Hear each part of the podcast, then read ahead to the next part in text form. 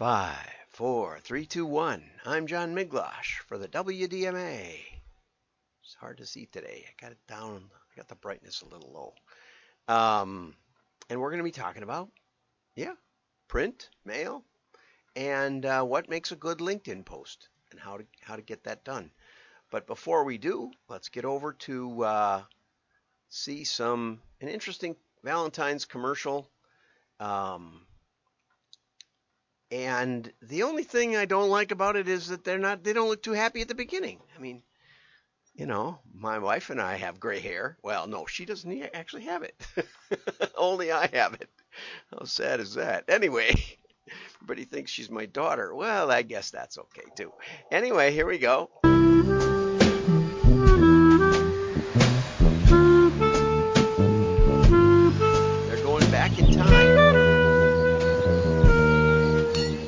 Where it all started in the Life Artois.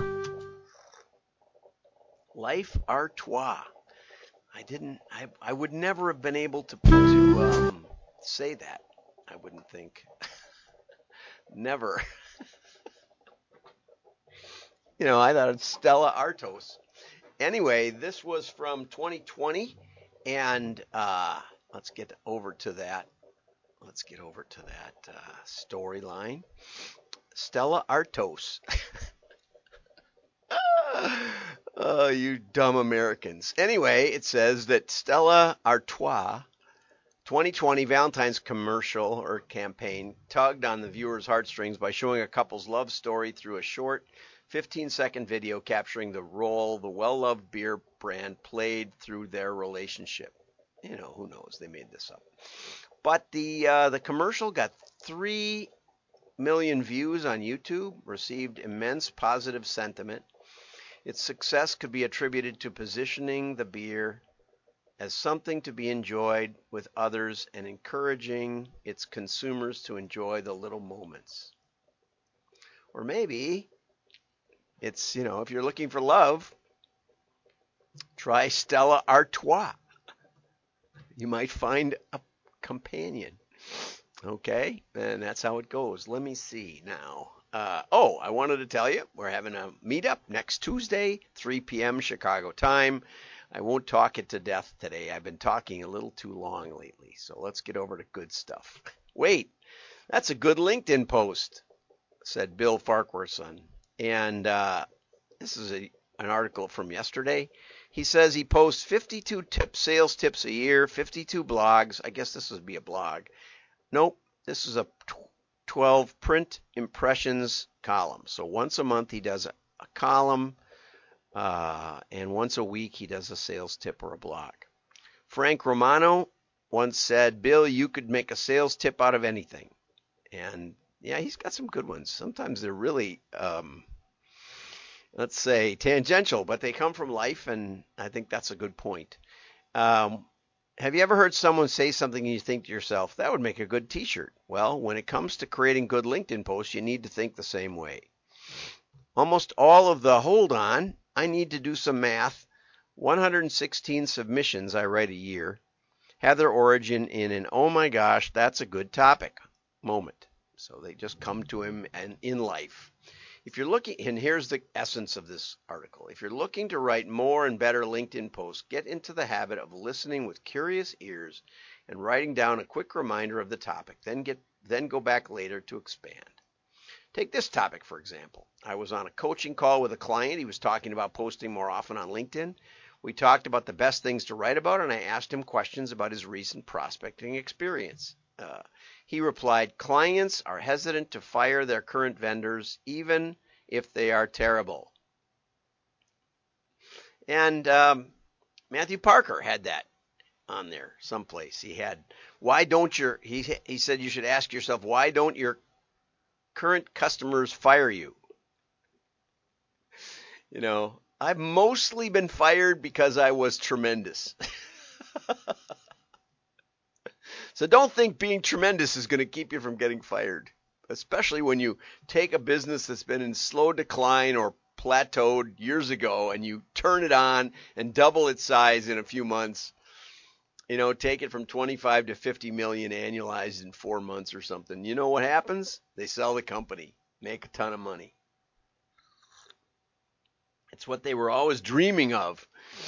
And you get fired. Anyway, boom, there it is. Five reasons to fire your printer. Is your current printer doing this? Replace replace them. And then you got to say doing what? The worst thing your current printer can do. And of course, I don't know what those are. Uh, Matthew Parker said he's going to send. He did send me two articles which have answers to his question about what el- what reason are people not leaving you. But it sounds like the reason is that they just it's too much work. Unless you give them a really big reason, you know. I I remember a story of a merge purge company that they left off the street address. They had the name and the city state zip. So all of the pieces in the zip bag tags and everything got delivered to the postal post office in their town in the town, but you know, they didn't know how to sort them. Oh, brother, can you imagine? Yeah, yeah, I remember that. Nobody at the merge place looked at the addresses. Nobody at the printer watching the inkjet looked at the addresses. You know, you'd think, gee, there looks like there's something missing in the middle of that. Anyway, this is 250 words or so, and uh, Bill always has some good, worthwhile stuff. Crazy, Stupid Print Love by Sandy Hubbard. This is a good story. Uh, Sandy writes, I'm a systematic person when it comes to sales. I've always been. So, what in the world was I thinking when I spontaneously upsold something so big it would double the price of the customer's project? You guessed it print. Crazy, stupid print, and it worked. I'm going to walk you through how I added print. She said, I ran a video production company specializing in how to videos. The process involved getting to know the customer, spending time on site, and learning about their business deeply to produce the best video. The client and I always discussed marketing and distribution of the final product, even though I didn't really handle that part. I wanted to be sure they felt the investment was worth it, and I saw and saw the project as a success. You know, and oftentimes that's more work than building the video, as you can tell from right here. Although LinkedIn did, you know, thank you for the likes and the shares, reshares, because LinkedIn doubled the impressions yesterday. I don't know why. It's getting to be beyond me. Um, but thank you for that. I appreciate that. Thank you for all the birthday wishes. I got, yeah, probably a hundred or something. That was oh nice. I, I I didn't see him on my birthday. I saw him yesterday. So don't worry about belated. I'm a I'm a big fan of belated because usually I miss people's birthdays too. So anyway, um, having grown up in a print family, I always had print in mind and knew how effective it was when paired with other media, especially. Print plus video could be a winning combination. What if we created a print workbook to go with this video? You know, more tangible. Okay? She was a power athlete who had developed a set of jump rope routines to work every part of her body. I know, how cool is that? A print doesn't sound that cool to me. I don't jump so good. a printed handbook with photos that could break down the steps and zoom in on the proper form for her routines. From a marketing perspective, adding a printed handbook would make her video more meaningful, memorable, and tangible and valuable. A book could even become an additional source of revenue for her. You know, if it's not just a pamphlet or a flyer or something. Yeah, I suppose so. She could bundle the video and handbook and sell them as at fitness trade shows and conferences. And an illustrated handbook would differentiate. This is probably the most important. An illustrated handbook would differentiate her fitness video from others out there. And you know, I my, when I was learning to to snow ski, my dad handed me a book, the American the American Method, I think it was called, uh, and it showed you how to how to learn to ski. And so, un, un, unusual as it sounds, I learned to ski from a book. And he he put lights up on the hill, and I would go out there and walk up and down the hill. Uh, I didn't know there were chairlifts. I could already ski pretty well before I hit my first uh, actual ski hill with an actual chairlift. Man, oh man. He wasn't around that much. He was sort of a traveling salesman. When I found a golf club along the road that was broken in half, and we taped it back together. It was an old hickory shaft. I wish I had that one uh, from those days. He cut it down to my size, and he handed me a book called The World of Golf, and it showed the Jack Nicklaus grip, and I learned to play from that, believe it or not. And I'm still a golf humorist to this day. anyway, just blurted out the idea of a video plus a printed workbook. Okay, and um, that began a new era for my business. I pitched handbooks with every video. I became known for that expertise. Did Sandy and I ever do a, a video together? I think we did. We got to do another one. Sandra, Sandy, we need to do a, an interview, and you need to help me figure out what how I can sell more print. What a game changer it was to bring print into my video projects. Is there a place in your business or career strategy where you could get crazy stupid? And I was just thinking about that the other last last night. You know, I've taken up watercolors. I'm meeting with my my art agent. Yes, I have an art agent. Believe it or not, it's kind of a joke, but it's kind of true. Don't you all have one? Don't you all have your artwork hanging in galleries? I need to produce more work though. I might have to produce more artwork and and you know cut back on these videos. Anyway, get in a creative state of mind, become genuinely interested and excited about what they're working on, make an outrageous pitch, find a way to produce the idea, uh, which is always get to know a printer. Uh, test the idea with other customers. Place your offer correctly. Price your offer correctly. Go out boldly, face to face if possible. Sell your idea. Create a suite of marketing materials around your new product. Tip: get to know printers. Yep, and have fun. I've always been pretty good at that last one. Anyway, if you work for a print company, make friends with video production companies. There are so many ways you can help them add value to their work. Okay.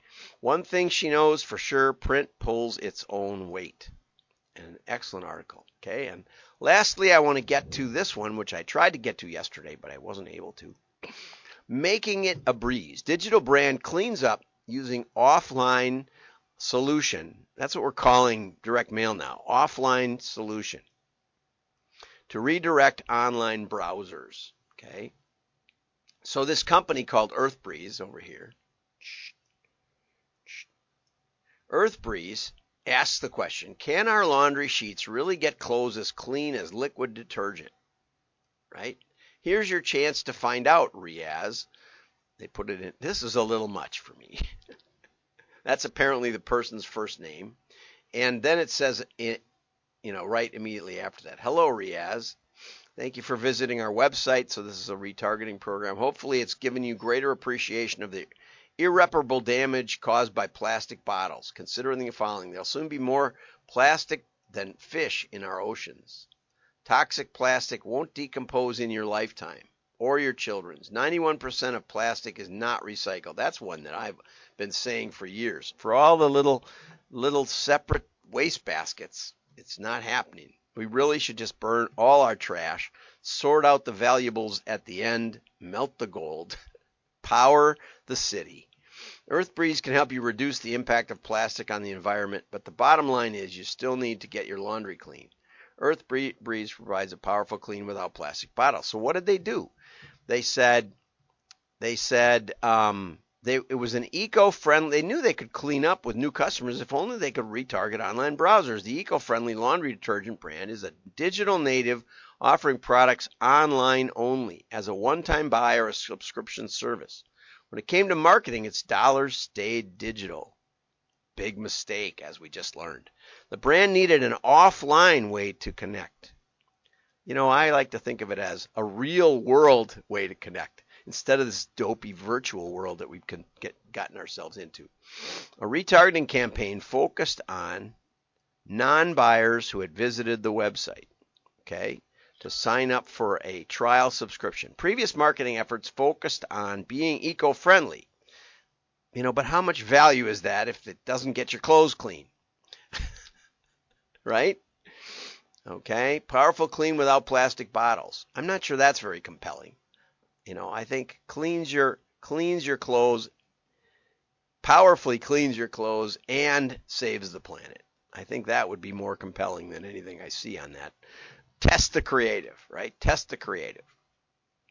Okay, so um, the biggest question their audience had was, would the product clean clothes as effectively as traditional detergent? There's not much to detergent. I have no trouble believing it does. Built around the message, a powerful clean without plastic bottles. Again, I think that's not powerful. Two concepts against a postcard control. Two concepts against a postcard control. A number 10 letter pack and a zip carrier containing a letter and product samples. Woohoo! I love product samples because it's three dimensional, which is even more in this real world world. There's a QR code I really don't like that they blocked it out. I think a QR code should look like a QR code so we know what it is. Okay? But again, lots of mistakes. This is what I do for people, or maybe that they blocked it out on the sample just so, but it doesn't look like it. Just so it, because it's probably discontinued and you just get nothing. Uh, but I wouldn't do that either. It, it probably still goes somewhere. The retargeting campaign tar- generated 22% more subscribers than forecast and improved the conversion rate by 32%. The direct mail reduced the overall cost per acquisition. This is key because you know if you if you improve the response rate 32%, right? So you go from 3% to 4%. That'd be 32 33%. Then um, but you increase the cost by double, all of a sudden it doesn't make you money. Okay, but in this case it says it reduced the cost per acquisition, which is a really good metric to keep in mind, especially when you're doing acquisition mailings, right? By $74, we don't know how big that is, but it sounds like big because if they were spending more than $150 uh, per acquisition, it's going to take you a lot of detergent to get that back. Okay, the letter pack provided a 25% lift in conversions over the postcard control, the control postcard. Okay, and the sample carrier had a 38% lift. Again, might cost double. Then you got to look at long-term retention because I think that might be even better, right? But anyway, lots of things to look at. Excellent. Another. This is another one of our uh, one of our Canada Post ca slash insight is the URL. They should have a QR code on there to take you there, but they don't. If you'd like me to look over your mailing piece and give you ideas to test, I won't criticize. I will just give you ideas to test. Yeah, this is pasted over too, so I think that obviously it's that's that just being pasted over. Okay. I will give you things to test. Join the WDMA, support our work, fighting for mail every day. Have a great day. Happy Valentine's. And uh, like and share. Your friends will know you're smart. Bye bye.